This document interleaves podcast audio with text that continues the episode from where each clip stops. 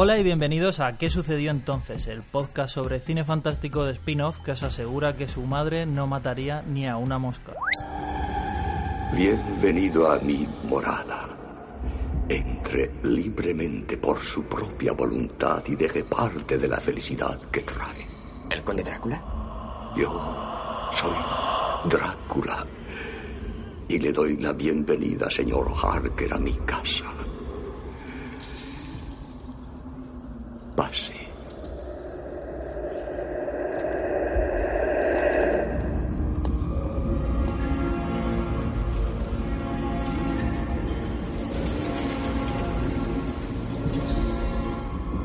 Hola, buenas tardes, buenos días, buenas noches, preferentemente buenas noches, que la oscuridad es, es buena para, para escuchar un podcast como el que, como el que tenemos hoy, el- el primer podcast de ¿Qué sucedió entonces? El podcast de cine fantástico de Spino, donde hablaremos pues de, de todo lo relacionado con el, con el cine fantástico, el terror, la ciencia ficción, la fantasía, desde las grandes superproducciones de Hollywood a la, a la serie B más arrastrada de los clásicos indiscutibles al cine de culto que, eh, que nadie conoce.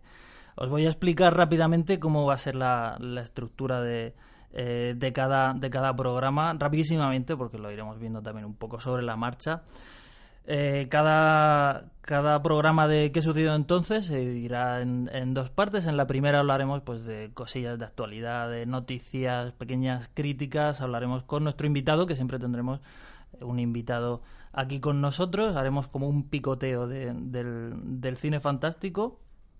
Y luego tendremos eh, una, una segunda mitad de la que hablaremos ahora dentro, dentro, dentro de un rato, porque ahora lo que voy a hacer es presentaros a, a- nuestro invitado de, de hoy, a nuestro primer invitado. Eh, para, para arrancar, ¿qué sucedió entonces? He decidido que lo mejor era ponernos lo menos nerviosos posibles y traer a alguien con quien tuviéramos, con quien yo tuviera gran confianza y por eso he traído a alguien con quien he hablado de cine fantástico durante horas y horas y de todo tipo de, de, de películas. Se trata de Noel Ceballos, hola. Hola, ¿qué tal? Pues eh, bienvenido a, ¿Qué sucedió entonces? Eh, Noel es, es actualmente redactor de cultura de la revista GQ, pero es periodista cultural desde hace un montón de tiempo. Ha colaborado en medios como Fotogramas, En Moda, El Confidencial, Paramount Channel, Calle 13, en fin. Ha publicado también un montón de libros, Internet Safari, La Escuela Nocturna o Los Cinco Superdetectives, recientemente con, con Hematocrítica. Con Hematocrítico. Y, bueno, vamos a empezar ya directamente yendo al grano. En cada programa vamos a hacerle tres preguntas a, a nuestro invitado y, y siempre serán siempre serán las mismas para, para todos los invitados. Y la primera de ellas, para ir calentando, la primera antes de arrancar, es ¿qué es lo último que has visto eh, en el cine o en la televisión o lo que sea relacionado con el, con el cine fantástico? ¿Cuál es la última, la última cosa que has visto? ¿Te haya gustado o no? Pues la última que he visto ha sido una película en Netflix que se llama eh, I Kill Giants, que es- creo que está basada en un cómic que se llama Soy una mata gigantes o, algo así. Y, y la vi porque me dijeron que era un monstruo viene a verme, pero buena, la versión buena de, de esa misma historia. Y bueno, tiene un poco eso, es una historia de, de una chica que tiene un, como un trauma vital muy importante y, la manera de manifestar lo que tiene pues es con un recurso de cine fantástico que en este caso son, son gigantes, son monstruos gigantes, que es un poco lo que le pasaba al protagonista de la película de Bayona. Pero esta me ha gustado más porque la actriz está mejor que, que el niño de un monstruo viene a verme porque tiene una cosa que me interesa mucho que es lo suficientemente mayor como para ya no creerse todo esto de amigos imaginarios y mundo fantástico. Entonces hay algo también de negación por su parte. Eh, y luego también porque creo que están mejor mm, expresados los sentimientos. Aquí tiene una hermana mayor que intenta conectar con ella, pero ella como que decide, prefiere evadirse en este mundo fantástico y eso es algo que la de, que la de Bayona pues eché un poco de menos. Eh, y bueno, en general me ha gustado más. No me ha matado, pero, pero está bien. Eh, está en Netflix, o sea que ya, ya has pagado por ella. Ya, Si ya la está quieres ahí. ver, ya, Ya te pues viene mira. de serie. Muy bien, pues Cycle Giants. Yo, yo no la he visto, pero, pero bien, la, la apuntamos. Y bueno, vamos a empezar con, con, la, con la primera mitad de, de qué sucedió entonces, que y como digo, serán pues distintos, distintos temas relacionados con la, la actualidad del, del, del fantástico. Y vamos a, a empezar hablando de, eh, de la cancelación de dos, de dos series de, de Netflix, de las series de, de, dos de las series de Marvel de, de Netflix, que son eh, Luke Cage y, y Iron Fist. ¿Y, y por, qué, por qué ha sucedido esto? ¿Qué, qué, qué ha pasado aquí? ¿Qué sucedió ¿Qué, entonces? qué sucedió entonces? Con Iron Fist. No sé, ¿qué, qué, mm, qué, qué sensación te, da esto? Porque hasta ahora la- todo, lo que, todo lo que se nos presentaba de Marvel y Netflix era como hacia arriba, hacia arriba, hacia arriba y de repente... Mm, Bueno, no sé, como tampoco hacen públicas las audiencias, eh, pero a mí me da la sensación de que, de que eran series, primero que tenían muchísimos capítulos y entonces pues empezaban muy fuerte, acababan muy fuerte, pero luego tenían un valle ahí hacia la mitad y que ninguna logró generar el entusiasmo que, que generó Daredevil o igual un poco también Jessica Jones. En cambio estas dos pues estaban ahí un poco en el limbo. Y no sé, no sé si también tiene que ver con que ahora Marvel va a tener su propia plataforma de Claro. streaming, entonces ya no de ¿Crees? Netflix le sobra un poco. ¿Cre- ¿Crees que puede estar relacionado? Porque al principio cuando lo anunciaron, claro, las conjeturas eran, eran continuas, en plan, ¿qué, qué, qué puede pasar ahora con, con, estas, con estas series? Pero, no sé, que... no la sé. verdad es que no hay nada oficial, ¿no? No, no, no. Y da la sensación de que esto ha sido un poco como un experimento intermedio antes de tener su propia plataforma, que ha salido bien, pero, pero nunca salió todo lo bien que esperaban los fans. Eh, como la división de tele y la división de cine la llevan personas distintas, que al parecer están un poco peleadas entre ellas, pues ya desde el principio se dijo que la gente ni soñara con ver a Jessica Jones en, eh, en Infinity War, por ejemplo, que eso nunca iba a pasar y que si bien las series sí que hacen referencias, pero siempre muy de pasada y muy laterales a cosas que pasaron en las películas, en este universo cinematográfico de Marvel, eh, al contrario nunca iba a suceder. O sea, nunca íbamos a ver a Matt Murdock en una peli, jamás de los jamases. Eh, entonces, no sé, yo, yo sé que tienen sus fans y sé que este estilo, pues eso, como de peleas en pasillos, hay gente que le gusta mucho, a mí personalmente no tanto, pero, pero bueno, me da un poco de pena que, que se acabe así como de una manera sin, sin ceremonias ni nada, se los han cargado. El caso, el caso es que mm, había como una orientación, ¿no? Por parte de Netflix de darles como un tono más, eh, más urbano y demás. No sé si por, por la por el deseo de hacer sus propios Vengadores, que lo intentaron y no salió bien, que fue Defenders, y entonces ambientarlos todo pues, la- en la misma ciudad y demás para que se pudieran conocer los personajes. Pero también me daba la impresión con la llegada de Punisher y demás que, había intención de hacer algo como más, más urbano, más realista, sin esos excesos cósmicos de, de las películas de Marvel, ¿no? Sí, sí, pero al final es eso. eh, la gente lo que quiere ver, al- con lo que más conecta es con los superhéroes que salen en las películas y, y al final esto parecía que, es- que era un poco la serie B. Eh, y, y sí que es verdad que hay gente que le gusta mucho, sobre todo Punisher, yo creo que, que tiene fans, además fans que, que son veteranos del ejército y que han conectado con el personaje a un nivel muy, muy personal.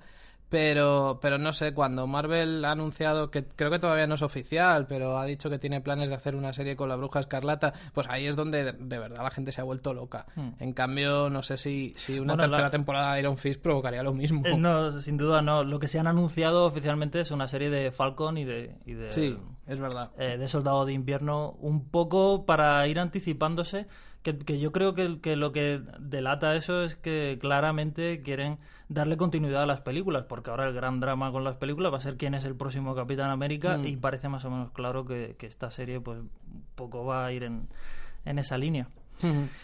Bueno, pues, eh, pues ahí está el, el futuro en, en incógnita de... Porque además no se ha anunciado de momento, si no me equivoco, no hay nada anunciado, ¿no?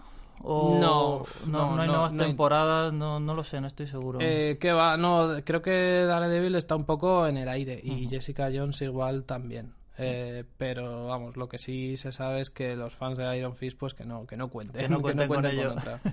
Muy bien. Bueno, antes de, antes de seguir adelante, vamos a hacer nuestra, nuestra, segunda, nuestra segunda pregunta, siempre la misma para todos los, los invitados. Que en este caso eh, vamos a entrar aquí en polémica, vamos ya a meternos en, en, en mandanga.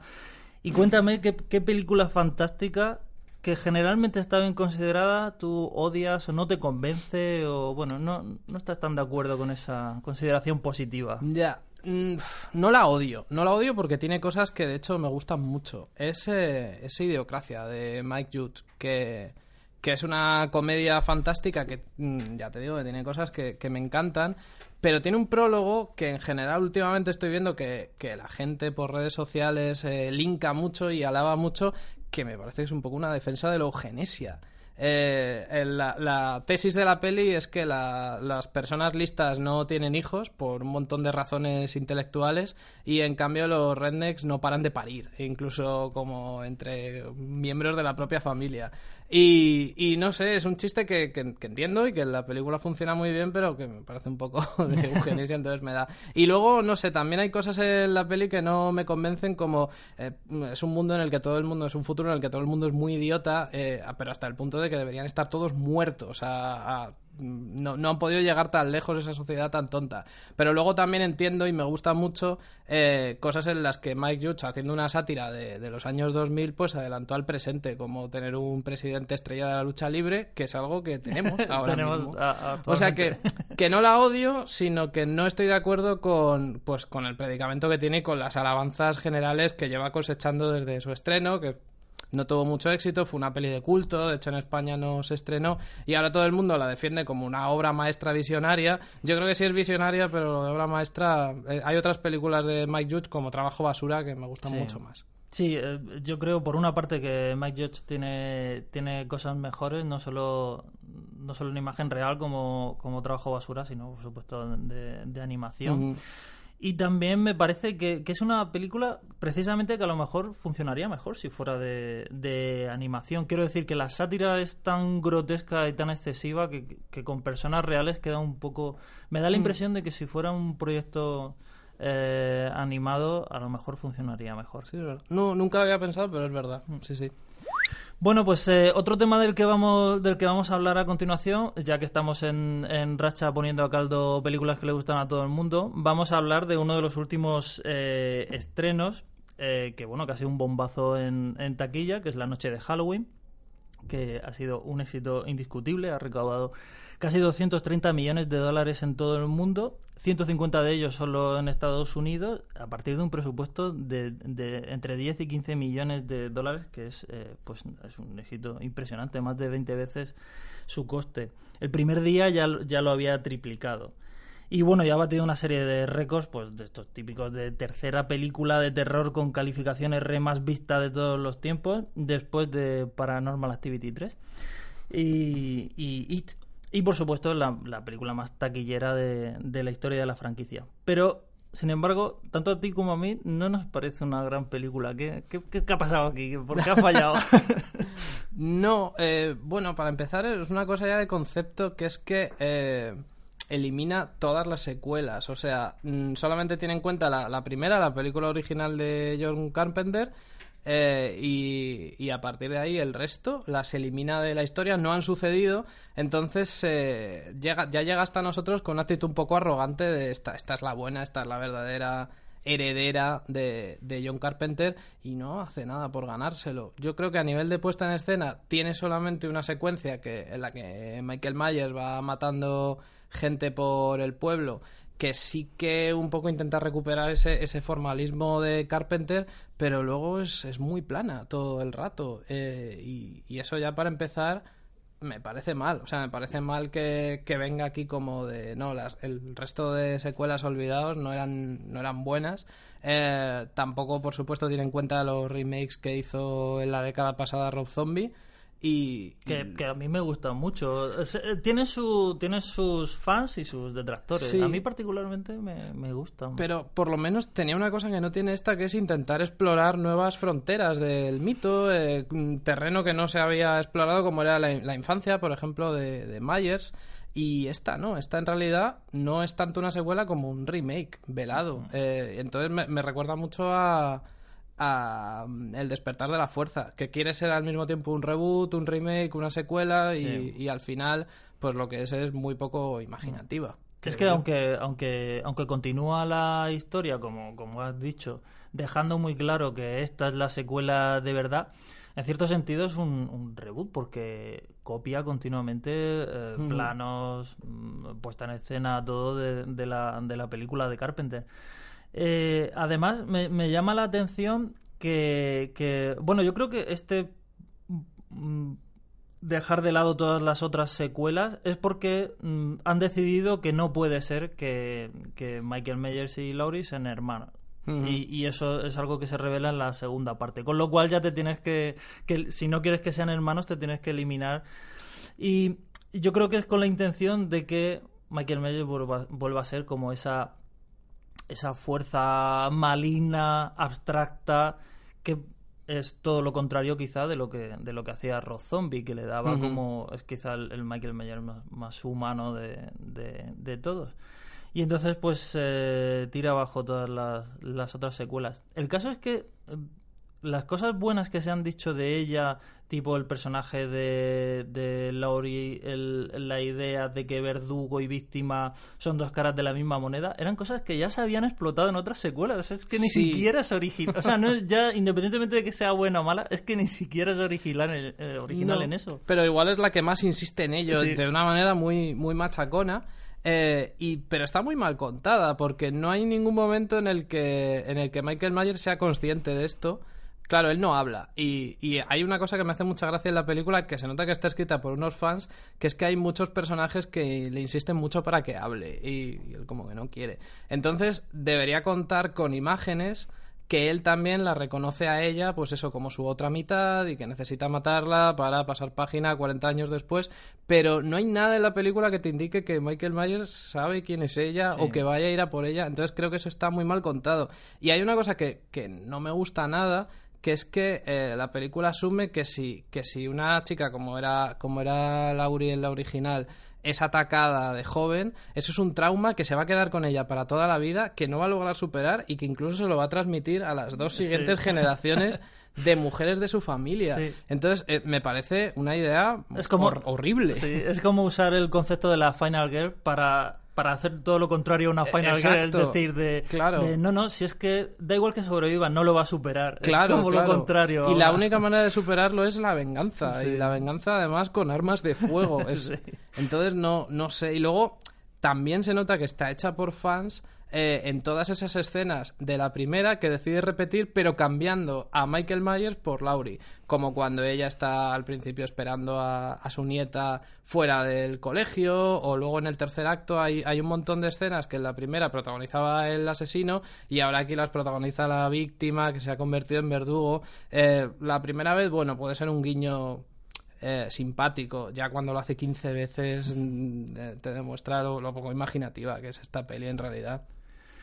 Bueno, pues eh, esto es nuestra, nuestra opinión. Bueno, no, me- muy, no muy Me, compartida. queda, Dime, me queda decir una cosa, que es que hay un personaje que da un giro de 180 grados, Sí. un secundario, que surge de la nada y que solamente está nada. pensado para llevar a Michael Myers del punto Sí. A al punto B. Eso es, es lo más patillero que he visto yo en mi Sí, vida en sí, el sí, cine. es muy, es muy loco. Eso y cómo consigue la máscara son dos, También. son dos, dos cosas que es, es lo que hace lo que tú dices, que se nota que los que lo han escrito son fans y dicen, no hombre, la máscara, ¿cómo no va a llevar la Claro. máscara? Pero la forma que tienen de llegar hasta ello es, es muy, muy de andar por casa. Sí.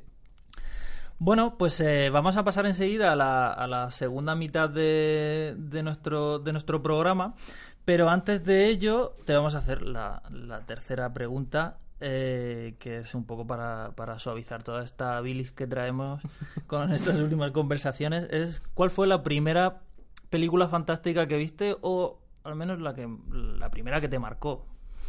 Pues ahora que se ha vuelto a estrenar me he dado cuenta de que es Beetlejuice. Beetlejuice la vi muy pequeño, yo debía tener tres o cuatro años, en un cine de verano, pero como que todavía recuerdo cosas. Y ahora la he vuelto a ver porque se ha estrenado en, en algunos cines y, y- y, o sea, me marcó y sobre todo que no entiendo por qué no se hicieron más películas así.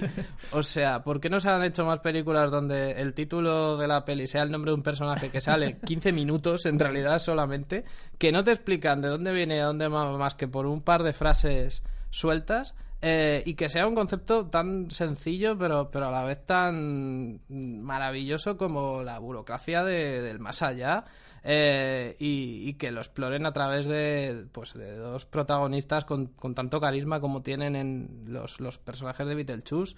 Eh, toda esa sátira también de, los de los yuppies ochenteros.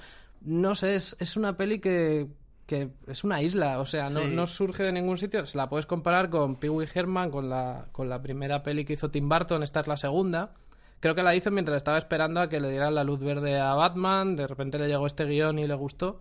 Eh, y, pero, pero ya está, o sea, es, no, no tuvo tampoco mucha descendencia eh, y me parece maravillosa cada, cada decisión que se tomó ahí. Creo que el primer guion era una peli de terror puro y duro y luego la convirtieron en esta cosa pues de risa, de humor negro, casi de, de feria y no sé, decisiones que tomó Barton como poner a Harry Belafonte, porque creo que en el guion original estaba pensado que las canciones fueran como de rap y contratar a un rapero famoso de la época de finales de los 80, pues la han hecho un, un clásico inmortal, no sé, es que, es que Sí. me gusta mucho. Sí, yo la, la, la volví a ver hace no, hace no demasiado tiempo y la verdad es que me quedé asombrado con eso que tú dices. Es, es que no se parece a nada. Es, es que es rarísima, tiene un ritmo muy raro, eh, tiene, tiene una serie de decisiones que dices, ¿de dónde salió esto? Pues lo que tú dices, de llamar a un personaje secundario es el que da el, el- el nombre a la, a la película. Y por supuesto, estéticamente es, eh, es todo lo que todo lo que después ha hecho famoso y, y a mi juicio ha, pervertido un poco el propio Tim Burton, pues aquí está en estado bruto y sin, y sin domesticar. Mm, Sí, sí. Eh, además que creo que como no tenía mucho presupuesto para efectos especiales, pues los quiso hacer más cutres todavía. O sea, tenía dinero para hacerlos mejor, pero dijo, no, vamos a hacer que se note más que están hechos a mano. Y eso me parece maravilloso y le da a la peli una textura única. No sé, es que es, que es una película única en la historia del cine Sí. americano. Sí, es- es- estos efectos especiales son los que los que hace que sea tan intemporal, creo yo, y que Sí. haya envejecido tan bien. Sí, sí. Muy bien, pues vamos a, pasar a nuestra a la segunda mitad de qué sucedió entonces, en la que en cada programa lo que vamos a hacer es eh, dar ya completamente rienda suelta a nuestro invitado y dejar que escoja él el tema. Es decir, él escoge una película, nos lo dice previamente, claro, para que por si no vaya a ser que no la hayamos visto. Y, eh, y, y hablamos de una peli que puede que puede que le guste, puede que no, pero le apetece charlar un rato sobre ella.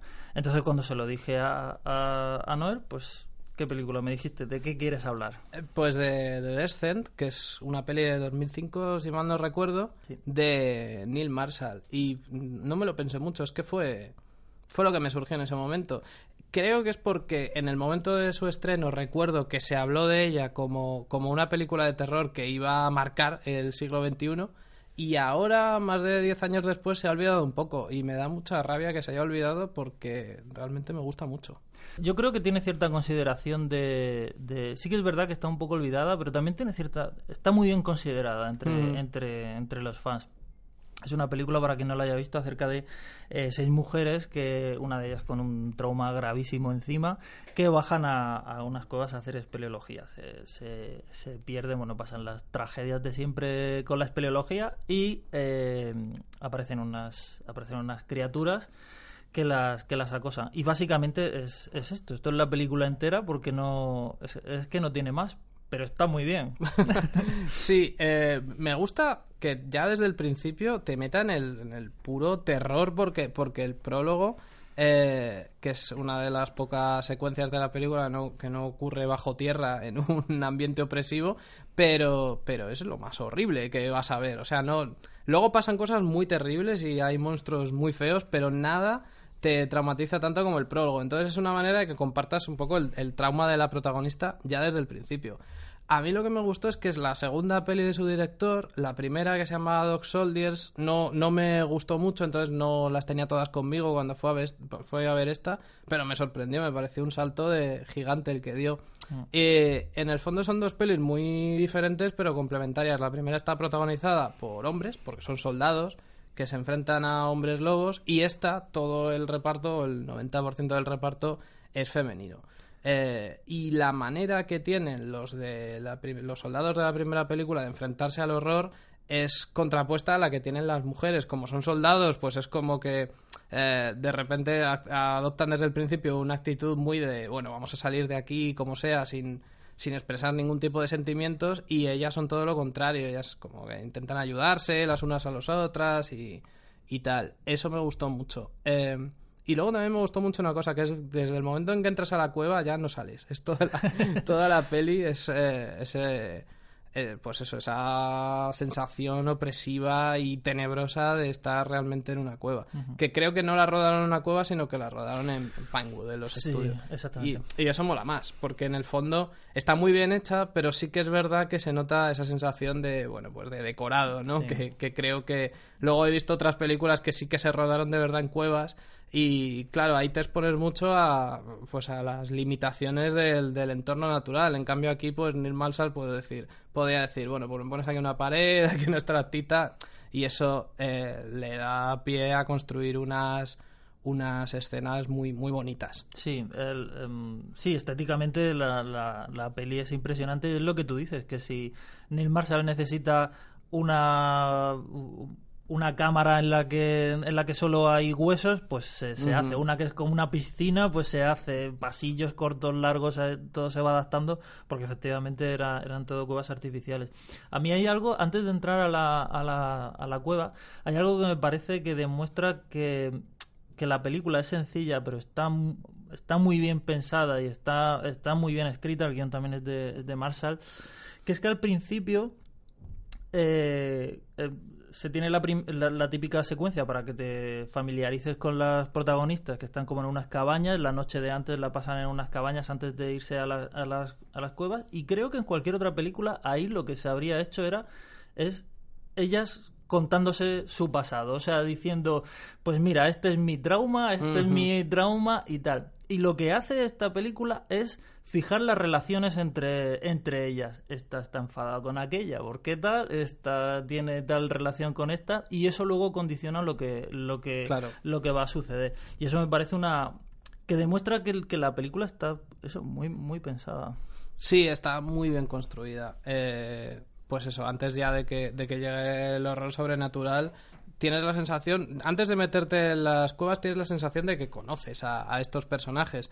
Y, y mucho, mucho mejor que si lo que hubieran hecho eh, hubiese sido eso, simplemente una exposición de su pasado y tal. Eh, no necesitas eso, sino que simplemente necesitas saber cómo se llevan entre ellas y sobre todo en relación a, a la protagonista. Y lo consigue de una manera muy, muy sencilla, pero, pero muy efectiva. Eh, es que se nota que es se nota que está muy bien construida desde el principio eh, hasta cada detalle. Sobre todo bueno ya cuando entremos en el tercer acto donde ya la cosa se, se vuelve más loca y, y hay incluso guiños pues a Argento o a Aliens pero no son guiños de listillo no es lo que hablábamos antes en, en Halloween sino que están muy bien integrados y si no has visto las películas a las que referencia no pasa nada no hace falta y, y todo fluye muy bien igualmente Sí, hay, y, y además algunos de los guiños son, son rarísimos. A mí hay uno que me llama mucho la atención, que supongo que lo, que, que- que lo verías. Bueno, si no tienes la peli muy fresca, a lo mejor no, que es un guiño a, a Apocalipsis Now. Que es cuando sí, sí. ella sale del, eh, del agua, es, es idéntico Sí, con una iluminación, porque claro, como, como ellas se van iluminando pues con estas barras de, de, de- de- de luces muy brillantes, eso facilita lo que tú dices, como guiños a Suspiria y demás, pero también uno muy raro a, a Sí. Apocalipsis Now.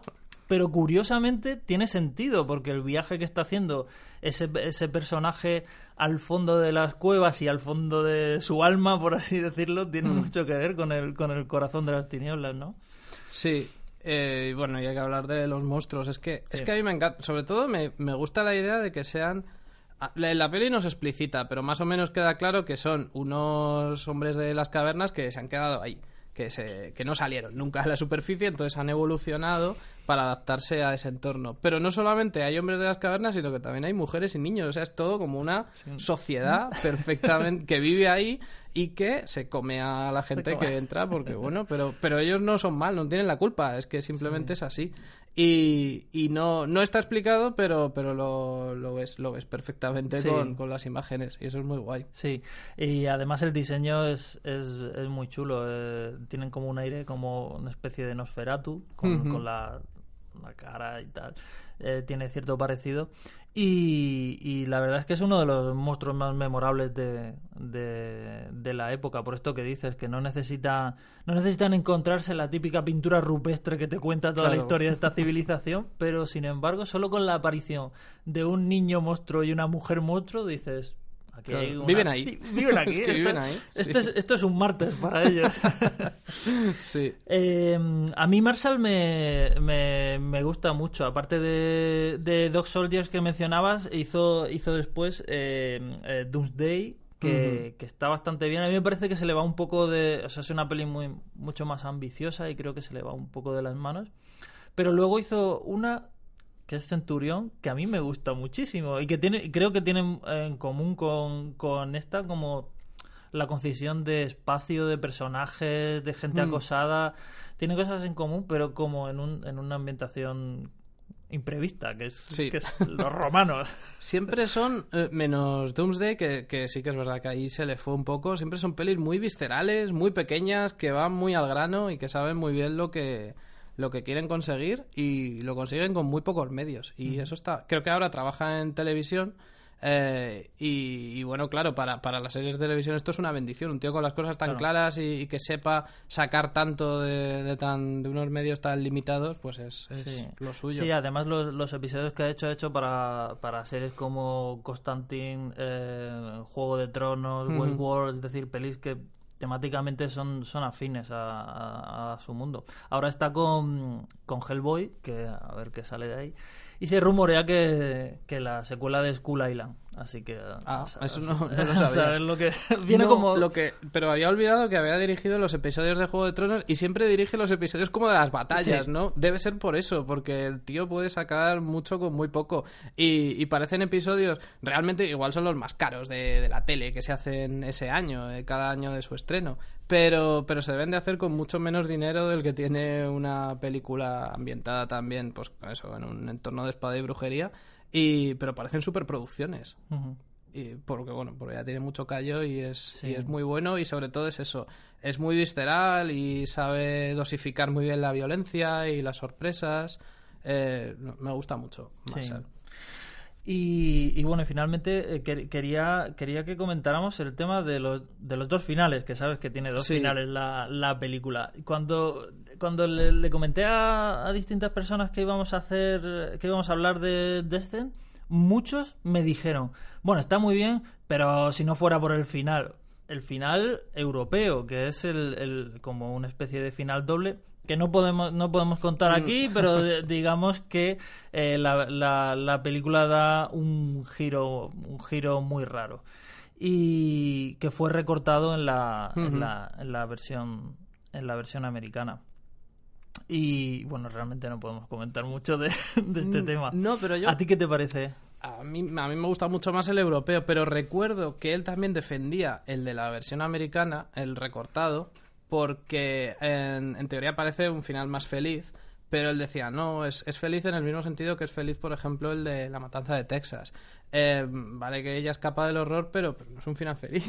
esta, lo que ha pasado. esta persona lo ha pasado muy mal. Igual, igual tiene razón Halloween y ha quedado tocada por vida. Pero, eh, pero me gusta mucho más el, el europeo por eso, porque tiene un, pues, o sea, como una especie de doble sí. mortal tirabuzón que, que lo hace más, más macabro y más desolador todavía. y Mm, sí. a mí me gustan las pelis que, que acaban Acaban así, mal. que te dejan roto. Hombre, las pelis de terror que acaban mal siempre están Sí. bien. Eh, me dijiste que no, que no la habías visto, pero yo sí la he visto porque he hecho mis deberes, que es la secuela. No sabes absolutamente nada de la secuela. No, no sé nada. La secuela continúa a renglón seguido. O sea, la secuela es eh, lo que pasa cuando acaban los créditos de la primera, pues eso, eso es, la, eso es la secuela. Y reconozco que la, que la, que la, que la empecé a ver con, con, las, con las uñas porque, porque me parecía que la primera funcionaba muy bien eh, como, como funcionaba y, y las, eh, las soluciones argumentales que se inventan para eh, llevar de nuevo a la protagonista a la cueva inmediatamente después de que, de que, haya, de que haya salido son un poco eh, de andar por casa. Pero de repente la, la peli se vuelve loca. Es mucho más violenta, mucho más sangrienta que la primera. Se ve mucho, por supuesto, se ve mucho más a los monstruos. Digamos que es menos elegante, pero es Hmm. como le sucede a otra, a otra secuela que, que a mí me cae muy simpática, que es la secuela del, del reboot de Las colinas tienen ojos. Es como una especie de explotación italiana de la primera parte. Es decir, dicen, bueno, a ver, la primera estaba muy bien, pero aquí lo que necesitamos es más sangre y más bichos y más de todo. Entonces, eh, es una peli claramente inferior, es incomparable en términos de, de guion y de tensión y tal, pero, pero es muy gamperra y muy, y muy divertida. Pues la veré. Así que, sí. Pero es un poco como Aliens entonces. Sí, que un poco. Hay que volver, hay que volver y con marines esta vez. Sí, exactamente, un poco, un poco eso. Bueno, pues, eh, pues esto es lo que, lo que teníamos que contar y hasta aquí hemos llegado en el, en el primer episodio de, de qué sucedió entonces. Noel, muchas gracias por acompañarnos en este, en este debut. Eh, Encantado, gracias a ti por invitarme. Y nada, eh, a nuestros oyentes nos veremos en la, en la próxima entrega con, de, de qué sucede entonces con más cine fantástico, más terror y más cuevas con bichos. Hasta luego.